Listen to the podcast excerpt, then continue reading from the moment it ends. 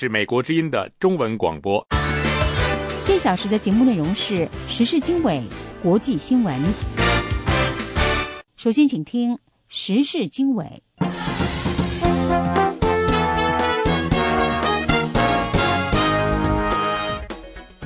各位听众好，欢迎收听三月二十八日星期四的美国之音时事经纬节目，我是大卫。在这个小时的节目时间里，我们将主要为您播报以下一些内容。面对朝鲜不断发出的武力威胁，美国与韩国军方签署了一项新的协定。另外一方面，朝鲜还向美国发出新的战争威胁，这一次声称要向关岛、夏威夷和美国本土发射火箭，以报复美国 B 五十二型轰炸机飞越朝鲜半岛。另外，我们还要为您报道，中国的一个小型海军舰队最近完成了在南中国海一个有主权争议海域的演习。以上节目内容，欢迎收听。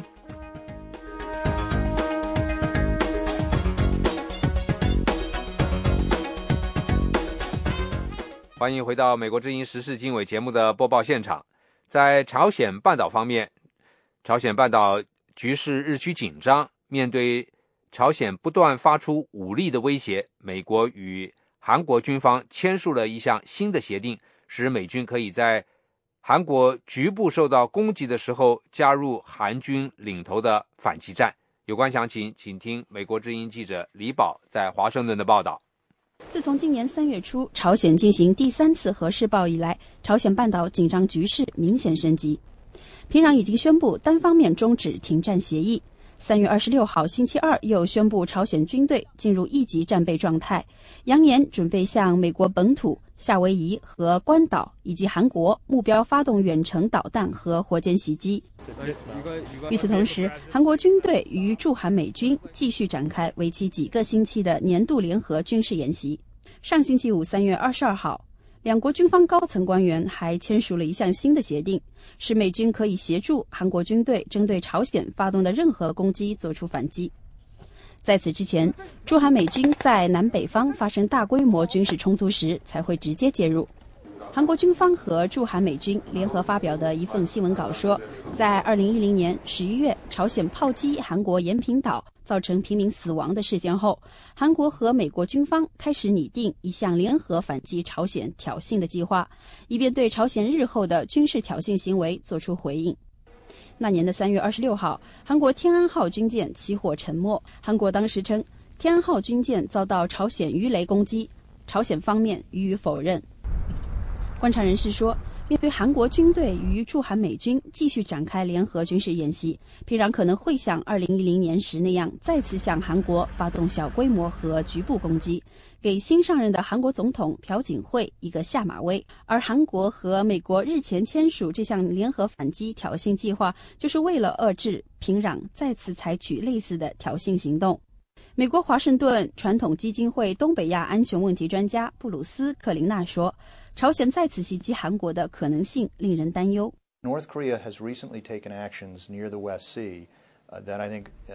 朝鲜最近在西海海域采取行动，增加了他对北方分界线以南韩国五个岛屿发动袭击的可能性。他们已经将远程火炮并入了作战系统。金正恩到过好几个岛屿，威胁要打击驻守在白领岛上的韩国海军陆战队第六旅。白领岛可能就是下一个军事冲突的地点。朝鲜声称，北方分界线以南的军事演习是对朝鲜领土的侵略。你可以想象，朝鲜可能再度袭击韩国的岛屿。星期二，韩国为天安号军舰遇袭沉没三周年举行纪念仪式。一位军方官员称，如果朝鲜再次做出类似的挑衅行为，韩国将千倍万倍的予以还击。观察人士说。如果美军介入朝鲜半岛局部冲突，而局部冲突升级为大规模军事行动的话，美国有可能被迫卷入又一场战争。美国目前正面临严重的财政危机，政府开支自动削减程序已经启动，国防开支将大大削减。美国陆军参谋长奥迪尔诺今年二月十二号在国会参议院军事委员会召集的听证会上说，美国驻韩国军队的作战能力。会因为政府财政危机受到影响。Uh, we have tried to fence uh, our capability in Korea to make sure they're at the highest readiness level. 我们为维持驻韩国部队作战能力做出过努力，以确保最高备战状态。我们会继续这样做，但是削减军人和家属以及文职人员的开支，会影响我们的驻韩部队。美国一九五零年代初曾在朝鲜半岛跟中国志愿军和朝鲜人民军打过一场恶战。如果美国协助韩国针对朝鲜展开小规模的反击战，中国是否会介入，令人关注。美国华盛顿传统基金会东北亚安全问题专家布鲁斯·克里纳认为，中国介入朝鲜半岛小规模局势冲突的可能性不大。我认为中国不会介入战术层面的冲突，哪怕美国介入的话，因为这种冲突会是局部的。韩国会对袭击的源头以及支持和指挥部门作出反击，但不会因此打击在平壤的最高军事指挥部门。另一方面，我们希望北京从韩国和美国决心联合反击的措施中得到信息，因为中国一直不愿意履行联合国有关决议，甚至不愿强烈批评朝鲜2010年的两起战争行为和他的浓缩铀计划。中国证明自己是问题本身的一部分，而不是解决问题的帮手。在北京，中国外交部官员重申北京在朝鲜问题上的一贯说法，敦促有关各方保持冷静，防止朝鲜半岛局势进一步升级。美国经记者李宝，华盛顿报道。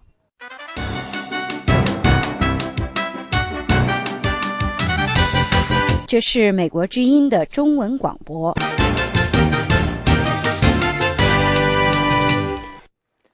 另外一方面，朝鲜向美国发出新的战争威胁，这一次声称要向关岛、夏威夷和美国本土发射火箭，以报复美国 B 五十二型轰炸机飞越朝鲜半岛。朝鲜是在韩国总统朴槿惠在纪念三年前韩国海岸巡逻艇被炸沉事件的仪式上讲话后发出新的威胁的。有关详情，请听美国之音记者卡斯特在华盛顿的报道。朝鲜人民军最高司令部星期二通过国家电视台宣布，所有的炮兵部队，包括战略火箭和远程火炮部队，都已经进入最高级别的战备状态。这是平壤当局针对美国及其盟国发出的一系列威胁中最新的一次。不过，专家认为，朝鲜的火箭并没有攻击美国本土的能力。朝鲜星期一举行了一次军事演习，政府公布的照片显示，朝鲜领导人金正恩主持了这次军演。就在朝鲜发出新的战争威胁的同一天，韩国举行仪式和集会，纪念三年前韩国海岸巡逻艇“天安舰”被炸沉事件。天安舰上的四十六名水手殉难，首尔指责平壤是炸沉天安舰的罪魁祸首。然而，平壤矢口否认发动了那场攻击。韩国国防部副发言人魏永谢说：“首尔将星期一的军事演习视为是国家级军演。”他说：“韩国军队正在关注朝鲜的挑衅行为。如果朝鲜再次像以前那样发出挑衅，我们的军队就会反击。”以慰藉为国捐躯的天安舰四十六名英雄的亡灵。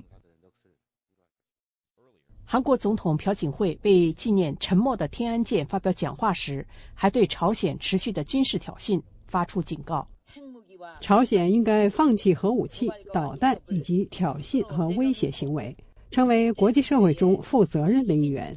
这是朝鲜存活的唯一出路。继朝鲜上个月的核试验。以及去年底的火箭发射之后，朝鲜半岛的紧张局势持续升温。联合国已经批准制裁朝鲜，以应对朝鲜的两起行动。联合国的决定激怒了平壤。美国之音继续为您播送中文节目。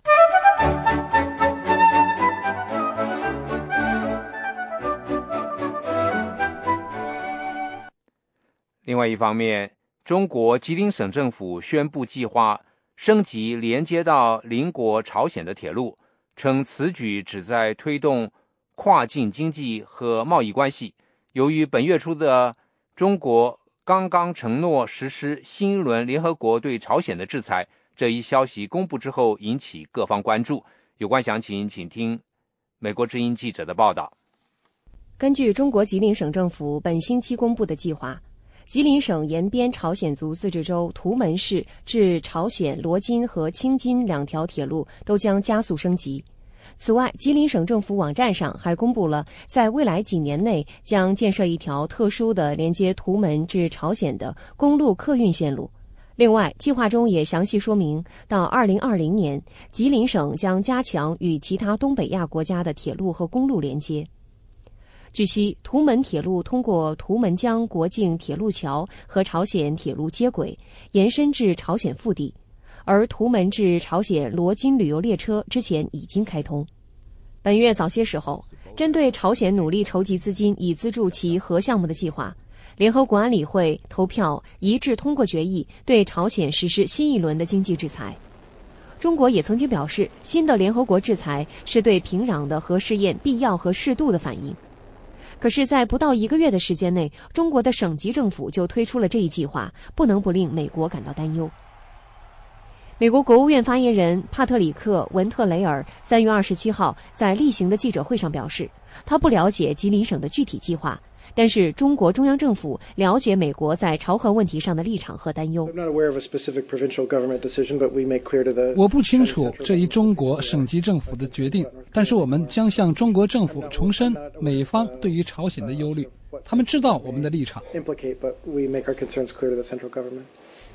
不过，也有中国学者表示，在制裁朝鲜的同时，也应该跟平壤保持积极的接触。延边大学亚洲研究中心主任金强义不久前在接受中国环球时报采访时说：“对朝鲜制裁的手段是必要的，以防止他进一步的导弹和核试验。但是，国际社会也应该与朝鲜保持接触，并鼓励其融入世界。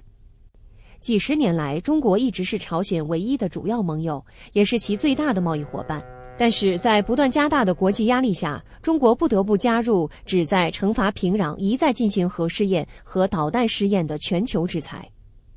VOA 记者景轩、石林，美国华盛顿报道。美国之音，时事经纬。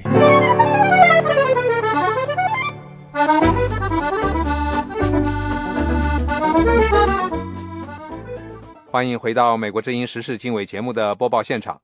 中国的一个小型海军舰队最近完成了在南中国海一个有主权争议海域的演习。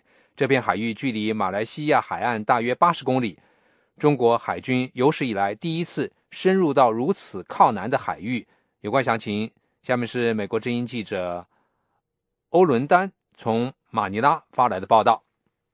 由四艘舰艇组成的这支中国舰队前往斯普拉特里群岛。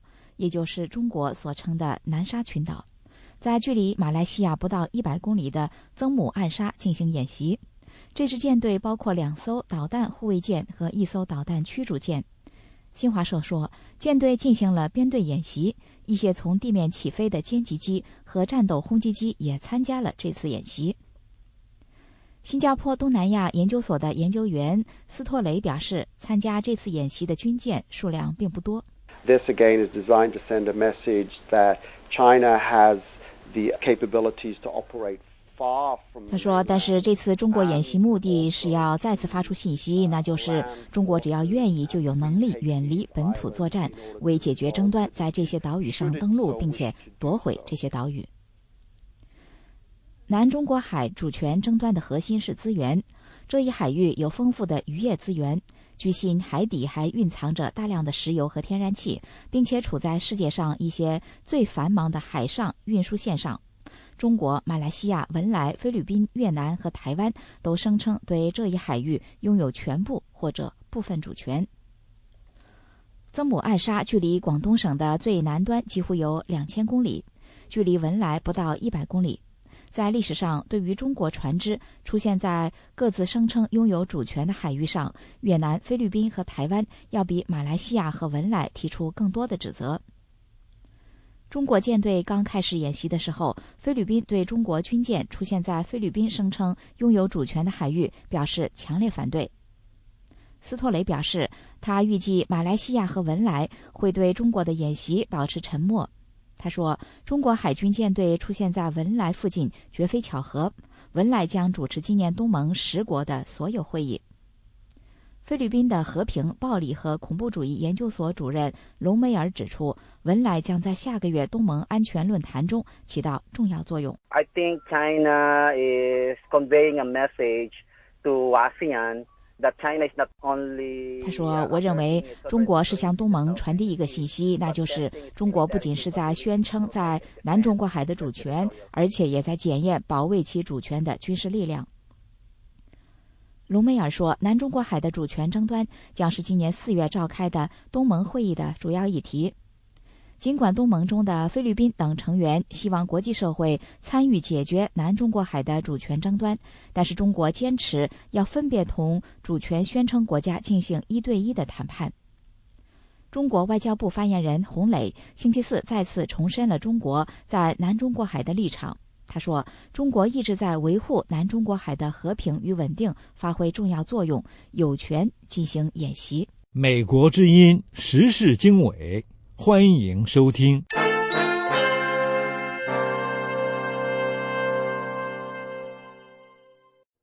欢迎回到美国之音时事经纬节目的播报现场。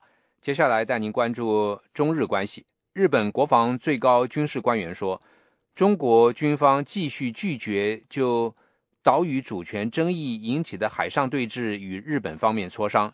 有关详情，请听美国之音记者李宝在华盛顿的报道。日本最高军事官员、自卫队统合幕僚长岩崎茂星期三在接受路透社专访的时候说：“中国军方一直拒绝回到谈判桌讨论近几个月来双方在海上的对峙。”他敦促尽快恢复两国武装力量之间的高层对话。我们对这样的会谈永远持开放态度。也一直在邀请中方参与，不幸的是，中方没有回应。我们真心希望尽可能恢复会谈。在日本政府去年将钓鱼岛国有化之后，中国当局频繁出动渔政和海巡船只，甚至军舰和飞机到有争议海域伸张主权，而且这类行动越来越频繁，越来越具有挑衅性。岩崎茂将军说：“日本自卫队一直保持克制，努力避免紧张局势不断升级。”我们自卫队明白，我们实际上是国家的外交官。我们采取每一个行动的时候都极其小心，因为它会影响日本的安全和两国关系。我们认为有必要平和地处理这件事，避免事态升级。今年二月初，日本防卫大臣小野寺在接受美国之音专访的时候也表示，日中双方都应该努力和平解决争端。他说，双方曾经答应建立一条安全热线，并一直就相关事宜进行协商。但是去年发生钓鱼岛事件之后，中方中断了与日方的会谈。中国外交部和国防部否认中国军方在海上的举动强硬，并指责日本舰船和飞机近距离跟踪在公海上正常航行训练的中国军舰，造成了相关海域安全局势的紧张。中国官员还就拒绝跟日本方面磋商钓鱼岛主权争端作出辩护。全国人大发言人傅莹三月初表示，终止有关会谈的责任不在中国。我们是希望通过对话、通过磋商、通过商谈去解决分歧和矛盾的。但是这个原则呢，我们中国人讲一个巴掌拍不响，他要双方都有这样的意愿。如果对方他选择的是强硬的举措，想选择的是。呃，背弃共识的做法，那中国，我们有句话叫“来而不往非礼也”哈。美国一直密切关注日本与中国的岛屿争端，奥巴马政府表示不会在这一主权争端上选边，并敦促双方和平解决分歧。与此同时，美国军方和日本自卫队正在就潜在的中日海上武装冲突制定应急方案。美国之音记者李宝华盛顿报道。美国之音时事经纬，欢迎收听。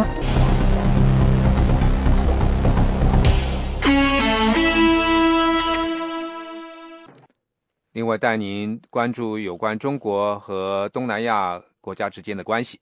在越南、菲律宾等国家与中国持续不断的领土争议中，中国海军舰艇这个星期以两栖登陆艇和飞机组成联合编队。进入南中国海，被其称为领土最南端的曾母暗沙，并在船舰上举行宣誓主权的仪式。下面是美国之音记者钟晨芳在华盛顿的报道。中国船舰编队在南中国海宣誓主权，是自三月二十三号开始，中国南海舰队在有争议的南沙群岛进行军事演练的一部分活动。美国国务院发言人帕特里克·文特雷尔星期三答复记者有关这个军事演练的提问时说：“他对特定军事演练没有评论，但美国希望中国能运用其军事能力来促进亚太地区的和平稳定。” We continue to carefully monitor China's military developments and encourage them to 我们持续密切注意中国军事发展，并鼓励他们展现更大的透明度。我们希望他们能将其军事能力运用在促进与维护亚太地区的和平稳定。至于南中国海的领土争议，文特雷尔重申美国的立场，希望相关各方通过外交方式解决争议。北京学者认为，中国在南中国海的军事演练和活动，目的在于对区域展现伸张主权的决心。军事方面的意义不大，因为中国海军此前及多次在这个海域活动，解放军无意在曾母暗沙附近驻军。不过，伦敦研究海洋事务的智库人士说，和先前中国海军在此地区的巡逻相比，派出这个联合编队的动作，对区域发出了令人意外的强烈信息。因为中国海军这次并非只有零星船舰在当地海域巡逻，而是派出了两栖登陆舰，载着海军陆战部队和气垫艇，有中国海军最好的护卫舰护航以及战机的支援。因此，以直和量而言，从未看过像这样的海军编队到达这么南端的地方。曾母暗沙是南沙群岛的一部分，距离马来西亚大约八十公里，距离中国本土一千八百公里，接近被中国宣称为其几乎涵盖整个南中国海的领土——所谓九条虚线的最边缘地带。越南、菲律宾、台湾、马来西亚和文莱都宣称对这个海域的一部分拥有主权。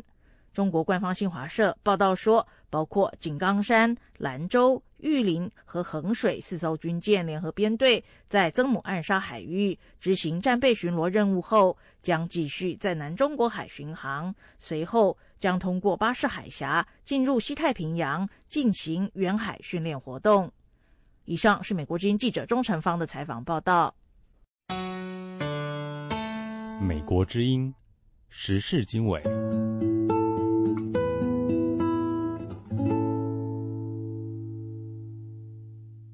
另外一方面，越南指责一艘中国船只在两国争议的海域向越南船只开火。越南方面强烈谴责这一事件的发生，称中方严重侵犯其领土主权。有关详情，请听美国之音的报道。越南指责一艘中国船只在两国争议海域向越南船只开火。越南方面强烈谴责这一事件的发生，称中方严重侵犯其领土主权，但是并没有提及是否造成人员伤亡。越南外交部发言人宜安表示，上周三，越南渔船在有争议的西沙群岛附近捕鱼时，被中国渔船追逐并发射照明弹，引起船舱内起火。对此，越南方面已经向中国驻河内大使馆提出正式抗议，敦促中方调查并严肃处理这一非法和不人道的行为，并赔偿越南渔民的损失。对此，中国方面则有着完全不同的立场。中国外交部发言人洪磊否认有越南渔船受损。并表示，中方只是在对中国领海进行非法作业的越南渔船采取了合理合法的行动。中国有关方面对在西沙群岛海域进行非法作业的越南渔船作出反应是正当合理的。据向有关方面核实，当时没有造成越南渔船任何损失。造成任何损害，我们希望越南方面采取切实措施，加强对渔民的教育和管理，制止有关的非法活动。对于中越在南中国海的又一次擦枪走火，美国国务院发言人帕特里克·文特雷尔三月二十六号在回答记者提问时表示。美国强烈反对在南中国海使用或威胁使用武力来宣示主权。在被问及这一事件是否标志着南中国海争端升级，文特雷尔说：“需要对中越双方了解更多的信息，现在还无法下结论。”越南和中国在西沙群岛和南沙群岛存在着长期的领土争端，在石油勘探和捕鱼权问题上，双方多有局龉。中越两国均宣称对大部分的南中国海享有主权。此外，菲律宾、马来西亚、台湾和文莱也表示部分南中国海为其所有。近年来，随着中国的经济和军事实力增强，这一领海争端不断升级。中国此前表示。中国历史上的领海包括几乎所有的南中国海。去年，中国政府新成立的三沙市的管辖范围包括西沙群岛和南中国海的大部分地区。据称，此举是为了对这个地区的基础设施和经济发展增加投资。中国还在进一步提高民用渔业和海上侦察巡逻。The Voice of America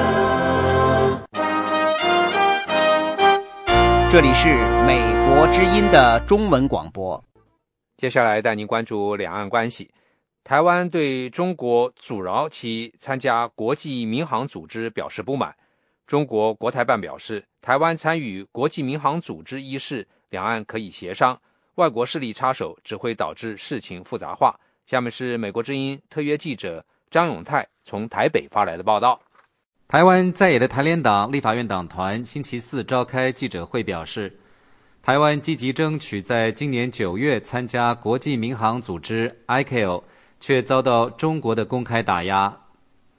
中国国台办发言人杨毅日前表示，国际民航组织是由主权国家组成的政府间国际组织，在不造成两个中国、一中一台的前提下，台湾参与国际组织的问题。可以透过两岸协商做出合情合理的安排，外国势力插手只会导致事情复杂化。美国国会参众两院日前表示，将提出法案支持台湾以观察员身份参加三年举行一次的联合国国际民航组织，以确保台湾的国际飞航安全。台联党立委林世嘉表示，台湾是主权独立的国家。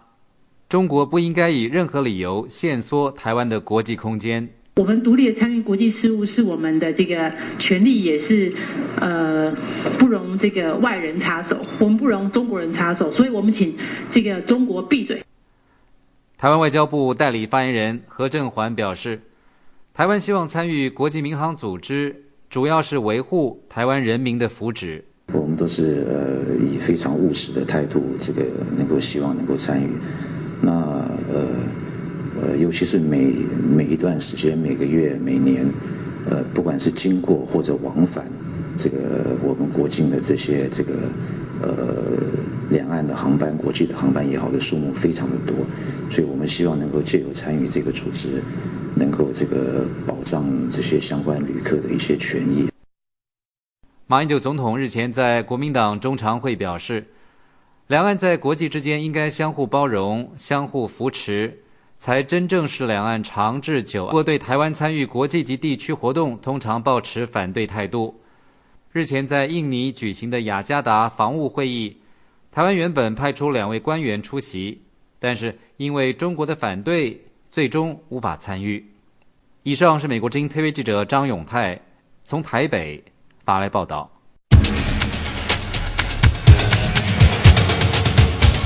这是美国之音的中文广播。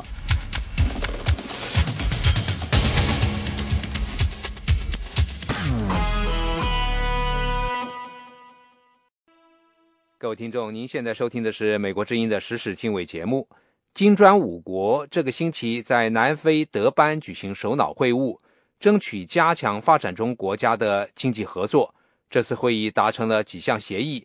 可是，其中并不包括发展银行官员大肆宣传的承诺。有关详情，请听美国之音记者鲍威尔从德班发来的报道。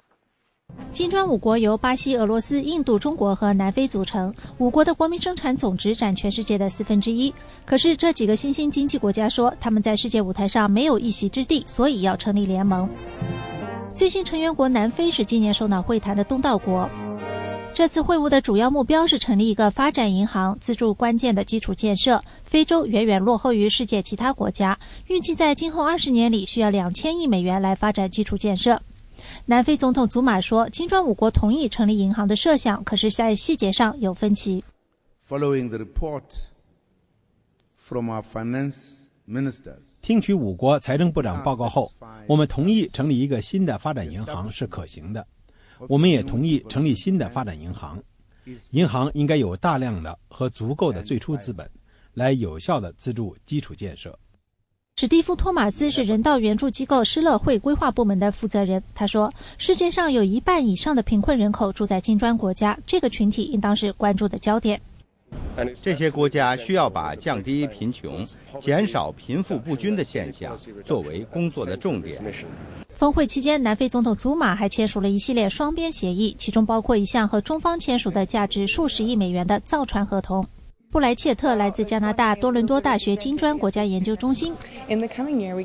下一年里，我们将会看到金砖国家之间有更多的贸易往来，这与这些国家和发达国家之间已有的贸易并不矛盾，只是进一步加强互相之间已有的贸易。所以，我觉得这次峰会一个很大的成果就是与会各国在面对竞争的情况下集中考虑合作。明年的金砖国家会议将在巴西举行。美国之音。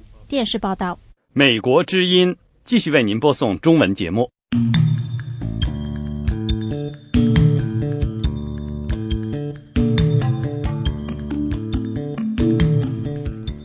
欢迎回到美国之音时事经纬节目的播报现场。中国在非洲的活动一直受到西方媒体的批评。中国对非洲一些有争议的领导人的支持，以及对非洲大陆能源的饥渴。使得一些人对中国的企图提出质疑。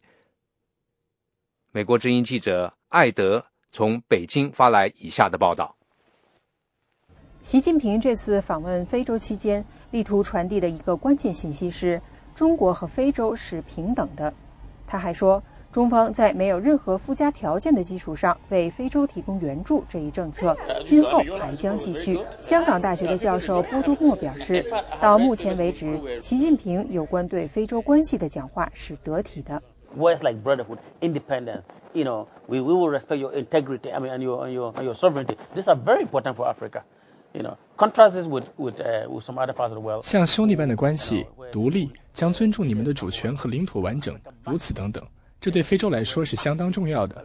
其他一些国家的领导人到非洲去使用的语言都是“你们应该做这个，做那个”，听起来是在发号施令。相比之下，习近平所说的都是非洲人喜欢的，因为非洲人觉得说这话的人尊重他们，将他们看作是平等的伙伴，这是非洲人所看重的。中国和非洲的贸易额非常大，去年一年就达到了两千亿美元。不过，双边贸易中中国的顺差很大。这个月早些时候。尼日利亚中央银行的行长警告说，非洲国家应当抛弃对中国的浪漫想法。他说，中方不只是非洲的伙伴，也是竞争对手。习近平显然知道有这种看法存在。他在坦桑尼亚发表有关中非关系的重要政策演讲期间就提到了这一点。中国在谋求自身发展的同时，始终向非洲朋友。提供力所能及的支持和帮助，特别是近年来，中国加大了对非援助和合作力度。只要是中方做出的承诺，就一定会不折不扣地落到实处。习近平此次访问非洲期间，承诺要为非洲数以万计的人士提供专业培训，同时还将帮助提高非洲国家的生产能力。并为非洲人到中国留学提供政府奖学金。与此同时，经济学家萨塔楚指出，在具体想要从中方那里得到什么这一点上，非洲各国也需要更聪明一点。非洲的问题在于，中国领导人不是说拿起电话来，拨打一个号码就可以跟非洲对话了。非洲有这么多国家，不只是一个邮箱，在很大程度上，非洲过于多元化，需要整合，明白我们想要从中国得到什么，然后联合起来，一块儿去和中方协商。我觉得那会有帮助，应该考虑这一点。分析人士说，虽然有风险，但是在某种意义上。中方和过去的殖民国家相比是有区别的，那就是中方在帮助非洲修建基础设施，这种努力在扩大。中方表示，将要在今后三年里为非洲提供两百亿美元的信贷。欢迎继续收听《美国之音》的中文广播。您现在收听的是《美国之音》的时事经纬节目。随着中国新任最高领导人习近平上任后，携夫人高调首访非洲大陆，中国与非洲之间围绕经济重点的交往更加引人关注。与此同时，太平洋彼岸的拉美各国在政府争相分享中国经济发展红利的同时，也因为资源的快速消耗而引发担忧。有关详情，下面是美国之音记者宇宙在华盛顿的报道。英国《卫报》二十七号刊文称，中国这个全球最大的人口国加入到长期进行不可持续能源耗费和污染的欧洲、北美和东亚富裕国家的行列，被人们称为“剩余资源竞赛”的局面，引发各方对拉美各国资源状况的讨论。中国的需求迅速增长。从拉丁美洲的进口已经超过非洲。中国与拉丁美洲之间的贸易额从2000年的100亿美元上升到2011年的2410亿美元。厄瓜多尔前能源部长阿科斯塔对媒体表示，中国正在全球采买，他把钱借给厄瓜多尔，厄瓜多尔政府通过贸易用石油来还钱。澳新银行首席中国经济学家刘立刚博士对美国之音表示：“中国对落后国家的投资和进口，拉动了这些地区的经济发展，也对全球经济发展起到了助推作用。”有很多资源的国家都在受到中国的影响，拉美也是，特别在农产品方面受到中国影响也非常大。我觉得这些影响都是非常的正面。如果说没有中国的需求，这些国家的经济增长不可能有这么快。所以说，我觉得现在还谈不到中国的发展对他们造成了负面的影响。美国波士顿大学的国际关系副教授加拉赫尔在为塔夫茨大学的全球化与可持续发展项目所撰写的政策概述中，呼吁拉丁美洲套现中国时代，否则将时不我待。加拉赫尔指出，中国的贸易和投资推动拉美国家出现了数十年以来的最高速人均经济成长。从1980年代早期到本世纪初，拉美国家人均 GDP 成长仅为百分之一。从2002年到2007年，这个地区的人均 GDP 年增长达到百分之三点五，为70年代以来的最高点。不过，有分析认为，中国与拉美的贸易关系尽管从 GDP 数量上来说是一件好事情，但是在发展的质量上却并非同等有益。以上是美国之音记者宇宙从美国首都华盛顿为您所做的采访报道。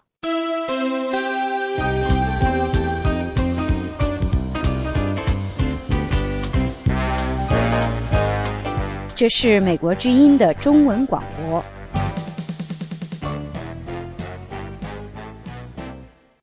您现在收听的是美国之音的时事经纬节目。接下来带您关注中国国内的消息。中国河南省中牟县三月二十七日发生开发商雇佣的铲车碾死人事件。据死者家人说，开发商现在称这是一次意外，明显在推卸责任。目前，被害人尸体已被公安局带走验尸。这是中国强征土地过程中发生类似惨案中的最新一起。有关详情，请听美国之音记者陆阳在华盛顿的报道。惨案发生在北京时间三月二十七号下午两点左右，地点在中牟县姚家乡西春岗村。死者名叫宋和义，今年四十七岁。肇事铲车的雇主是河南省弘毅国际农业科技股份有限公司，简称弘毅国际。这家公司的注册地址就在死者宋和义所在的姚家乡。博信网报道，六个月前，弘毅国际因为修路需要从当地农民的责任田里通过。虽然几经协商，但是这家公司均未能跟农民达成协议，于是就经常派铲车偷偷地铲回农民种的树木。三月二十七号下午，铲车开到宋和义承包的田里毁坏土地，宋和义阻挡时被倒车的铲车碾死。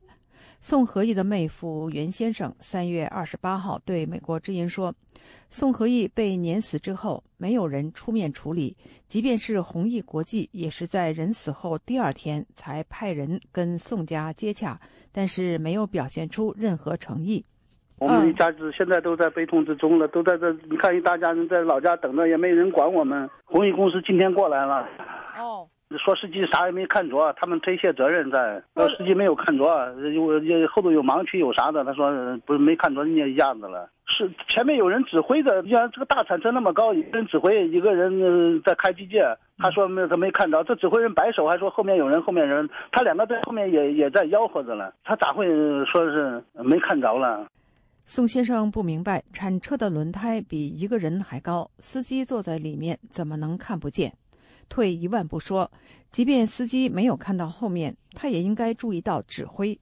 惨案发生的第二天早晨，袁先生一家人去了乡政府，但是乡政府也没有人出面给他们个说法，而且县政府也没有人跟他们联系处理这件事。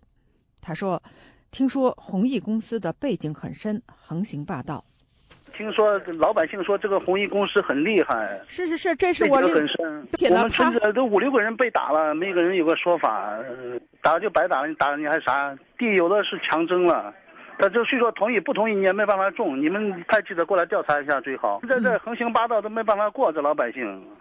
有报道说肇事的铲车司机是无证驾驶，袁先生证实了媒体的报道。有网友说这家公司是某省领导的小三开的。袁先生告诉美国之音，宋和义的承包田是有承包合同的，而弘毅公司没有出示任何合法的征地文件。美国之音记者拨打中牟县公安局电话，接听电话的女士要记者向秘书科了解跟宋和义惨案相关的信息，而秘书科的男士说是宣传科负责解答。继续拨打宣传科电话，但是没有应答。记者按照弘毅国际网页提供的电话拨打过去，没有人接听。新浪网友三月二十八号将宋和义惨死的消息发布在微博上，引起多家媒体关注。央视网报道，当地官方三月二十八号回应称，宋和义被铲车碾死属意外事故，警方已经介入调查。大河网记者报道，三月二十八号，负责处理该事件的河南弘毅国际庄园的孙经理说，公司确实想使用这块地。前期和宋和义进行了沟通，但是没有签订合同。不过双方有了口头约定。而当大河网记者询问口头约定的内容是什么，宋和义是否同意征用时，弘毅国际的孙经理以手机没电，匆匆挂掉电话。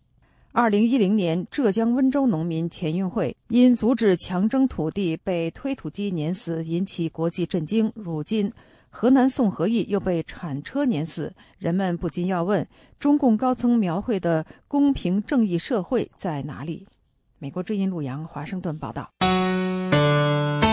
美国之音时事经纬，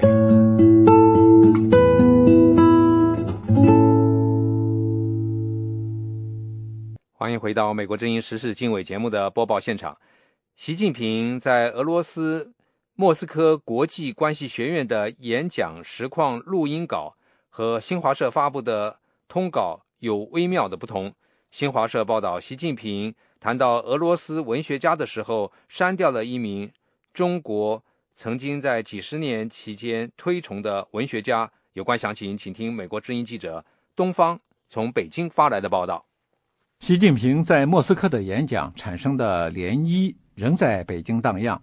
其中一些细节继续受到中外媒体的聚光和解读。根据中国国家主席习近平在莫斯科演讲的录音原文，有一段谈他青年时期读前苏联文学作品的话是这样的：习近平说：“我年轻时就读过像普希金、莱蒙托夫、屠格涅夫、契科夫、托斯托耶夫斯基、托尔斯泰。”奥斯特洛夫斯基等等文学巨匠的作品，使我感受到俄罗斯文学的魅力。中俄两国文化交流有着深厚的基础。中国官方的新华社在二零一三年三月二十四号通过新华网刊发的习近平在莫斯科国际关系学院的演讲全文中，也有这段关于俄罗斯文学的话。但仔细对照可以看出。新华社的稿件中，作家奥斯特洛夫斯基在新华社的通稿中被删除。生活在中国五十年代和六十年代的青年对奥斯特洛夫斯基可谓是耳熟能详。奥斯特洛夫斯基所著的《钢铁是怎样炼成的》是中国当年的畅销书，书中的主角叫保尔·柯萨金。这本书一九三八年由梅毅根据英文版翻译成中文，从一九五二年到一九九五年的四十四年间，一共印刷出版五十七次，发行二百五十万册。其中那段著名的引语：“人最宝贵的是生命，生命属于人只有一次，人的一生应当这样度过。当他回首往事的时候。”不会因为碌碌无为、虚度年华而悔恨，也不会因为为人卑劣、生活庸俗而愧疚。这样，在临终的时候，他就能够说：“我已经把自己整个的生命和全部的精力献给了世界上最壮丽的事业，为人类的解放而奋斗。”这段话影响了五十年代到七十年代整整几代中国青年。很多五零后中国人都记得吴运铎，他在研究军工产品的事故中失去了左眼、左手、右腿致残。他用自己的经历写成自传体小说，把一切献给党，被称为中国的保尔·卡萨金。八零后的中国青年也许记得张海迪，他也被誉为身残志坚的当代保尔。据维基百科介绍，钢铁是怎样炼成的？直至今天，仍然被江苏省作为中考书目。九零后的青年仍然在承继这本书的影响。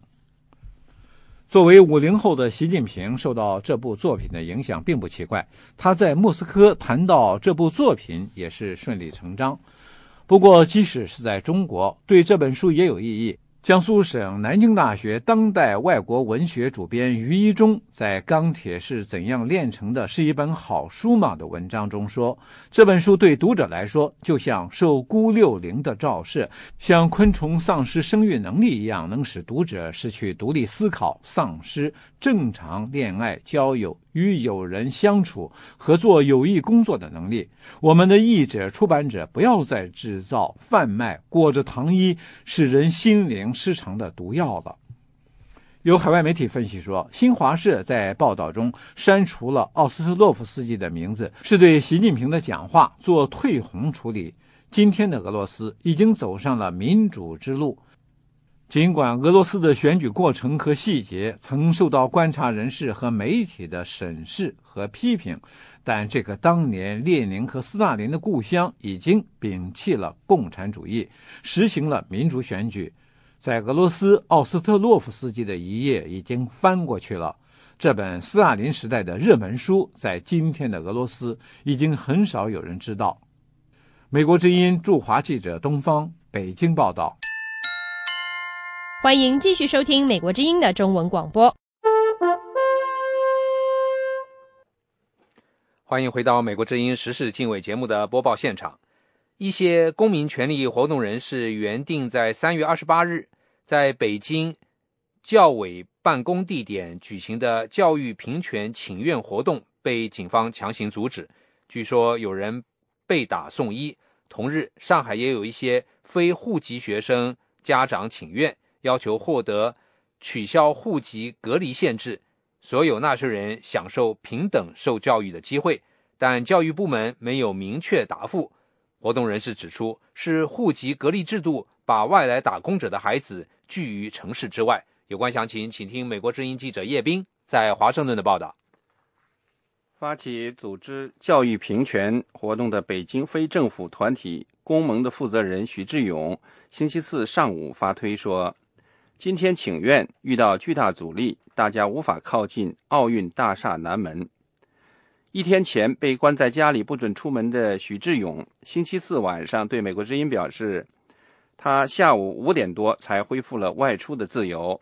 上个月二十八号，曾参加同样的请愿活动的一些志愿者也被关在家里，未能前往北京市教委争取教育平权。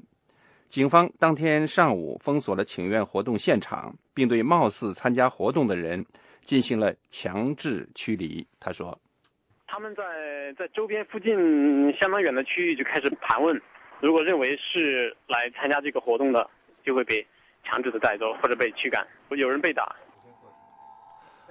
网民花错九世发微博称，一位昵称为“刷子”的女士被便衣打后心脏病发作，送到北京三零幺三零六医院抢救后没事了。当时他跟一群家长在一起。相关的新浪微博稍后遭到屏蔽。不过，这条关于女性志愿者被殴打的消息激起了一些网友的愤怒，称打人者无耻。徐志勇拥有北京户籍，是北京邮电大学讲师。他表示，他和其他志愿者投入为教育平权运动三年多来，已经在全国近三十个省市取得很大进展，唯有北京和上海两地阻力最大。北京至今没有进展，他说：“阻力北京的特权特别严重，北京户口的人，包括官方，北京的特权还是非常严重的。嗯，这个地方的特权更严重嘛，历史形成的特权很严重。这背后有没有什么利益在里面？当然有了。北京的一个户口现在值好几十万呢。我们努力的方向就是打破户籍隔离，也就是事实上废除户籍制度。我们主张所有的常住居民都应该平等的享有平等的市民待遇，这就意味着户口就不值钱了，没有意义了。”所以阻力是很大的。同一天，有消息说，跟前几个月的最后一个周四一样，在上海也有一些非户籍学生家长到当地教育部门请愿，但是没有取得实质性答复。失学在家的十五岁非户籍女中学生战海特的父亲战全喜对美国之音表示：“上海目前的政策是，绝大部分非户籍学生只能读职业高中。”不能上普通高中，他认为平等受教育是所有孩子的天赋权利。当局和反对开放异地高考的上海籍居民所说的资源有限是不能自圆其说的。户籍的跟非户籍的一手，现在政府是不作为，政府呢是贪官污吏太多了，把教育经费贪污掉了，搞 GDP 去了，搞 GDP 搞贪贪腐去了，这个用真正用在教育上的钱不多。他他不作为，这个小孩子很少，读书的小孩子很少很少，跟人占人口的比例很少啊，在全世界是最低的。战全喜去年曾被上海警方以扰乱社会秩序罪名拘留。非户籍学生家长的请愿活动还受到一些上海本地居民的反对，拥有当地户口的居民还把教育平权请愿者称为“异闹”。美国之音叶冰，华盛顿报道。欢迎继续收听美国之音的中文广播。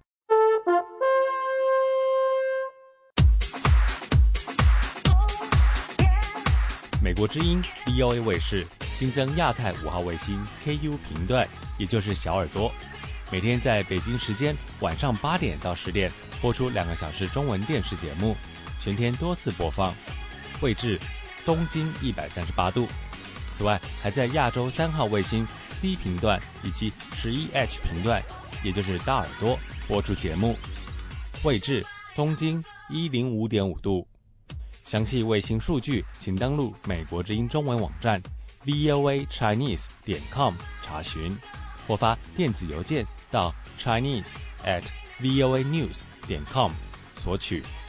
VOA 卫视内容丰富，除了及时准确的报道世界重大新闻之外，更有很多令人耳目一新的专题特写，比如美食民主、美中话题、国会山上看中国、世界媒体看中国、解密时刻、法律窗口、火墙内外、美国万花筒、走进美国、新潮 USA、虎妈经、英语教学、VOA 连线等。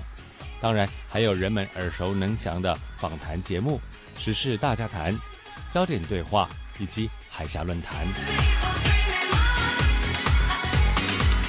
欢迎收看美国之音 VOA 卫视。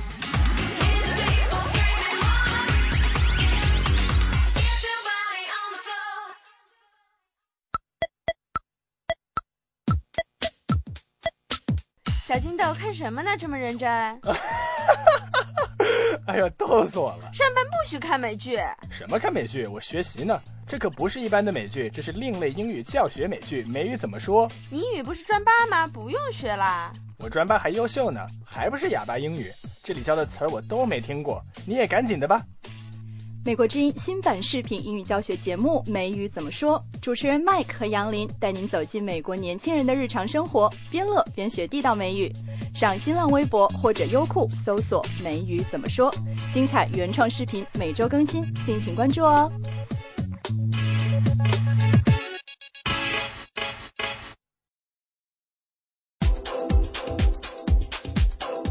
听众朋友。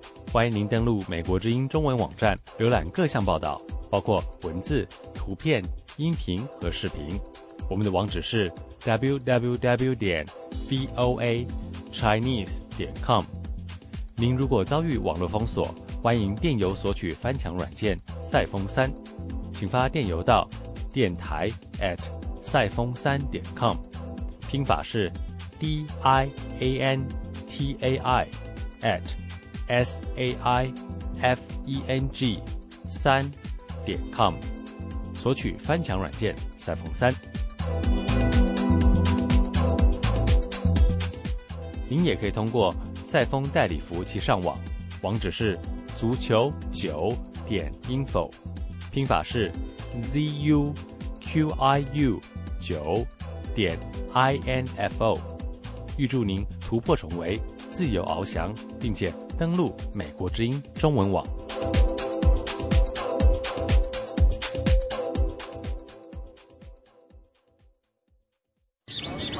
哎，老李，听广播了吗？吃火锅？你这大热天的吃什么火锅呀？哎呀，我问你有没有听广播？美国之音的广播。嗨，你别提了，这阵子上火呀，耳朵不好使。美国之音干扰太大，听不清楚。我这正郁闷着呢。哎呀，你真是落伍了，老李呀，还郁闷呢。现在美国之音中文广播可以通过卫星电视接收器收听了。你说么？在电视上听美国之音，而且是七天二十四小时，随时啊都可以收听，没有干扰，声音倍儿清楚。这太神了！怎么才能收得到啊？通过亚洲三号卫星虚拟频道三百九十一 L 一 R，一是一二三的一，L 和 R 都是英文字母。哦，亚洲三号卫星虚拟频道三九零一 L 一 R，这不跟我那看电视那数据一样吗？没错，不过呀，那个念 L 不是 L，L 就是左的意思，R 是右的意思。L 还还 L 呢？L 就 L 吧。咱们现在呀，去你家试一试。欢迎收听美国之音的中文广播。哎，你别说，这比这短波收音机可是清楚多了哈。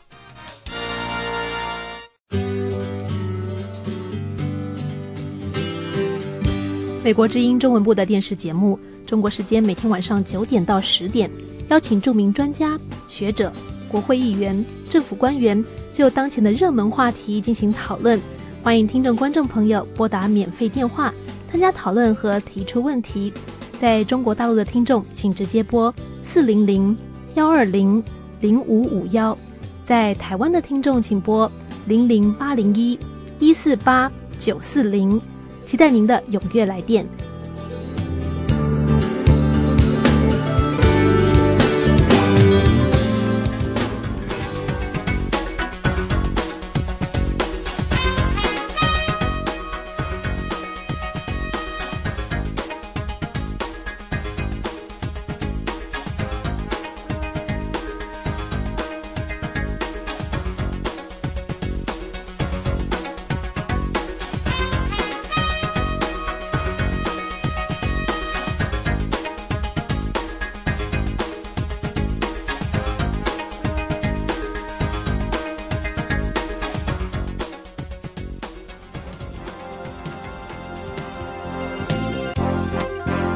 各位听众，美国之音现在结束今天下午六个小时的中文广播，下次广播从北京时间上午六点钟开始。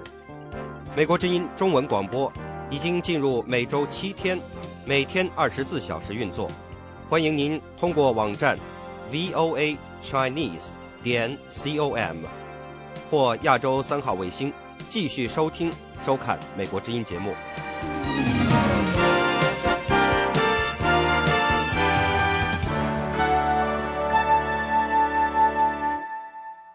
This program has come to you from the Voice of America, Washington.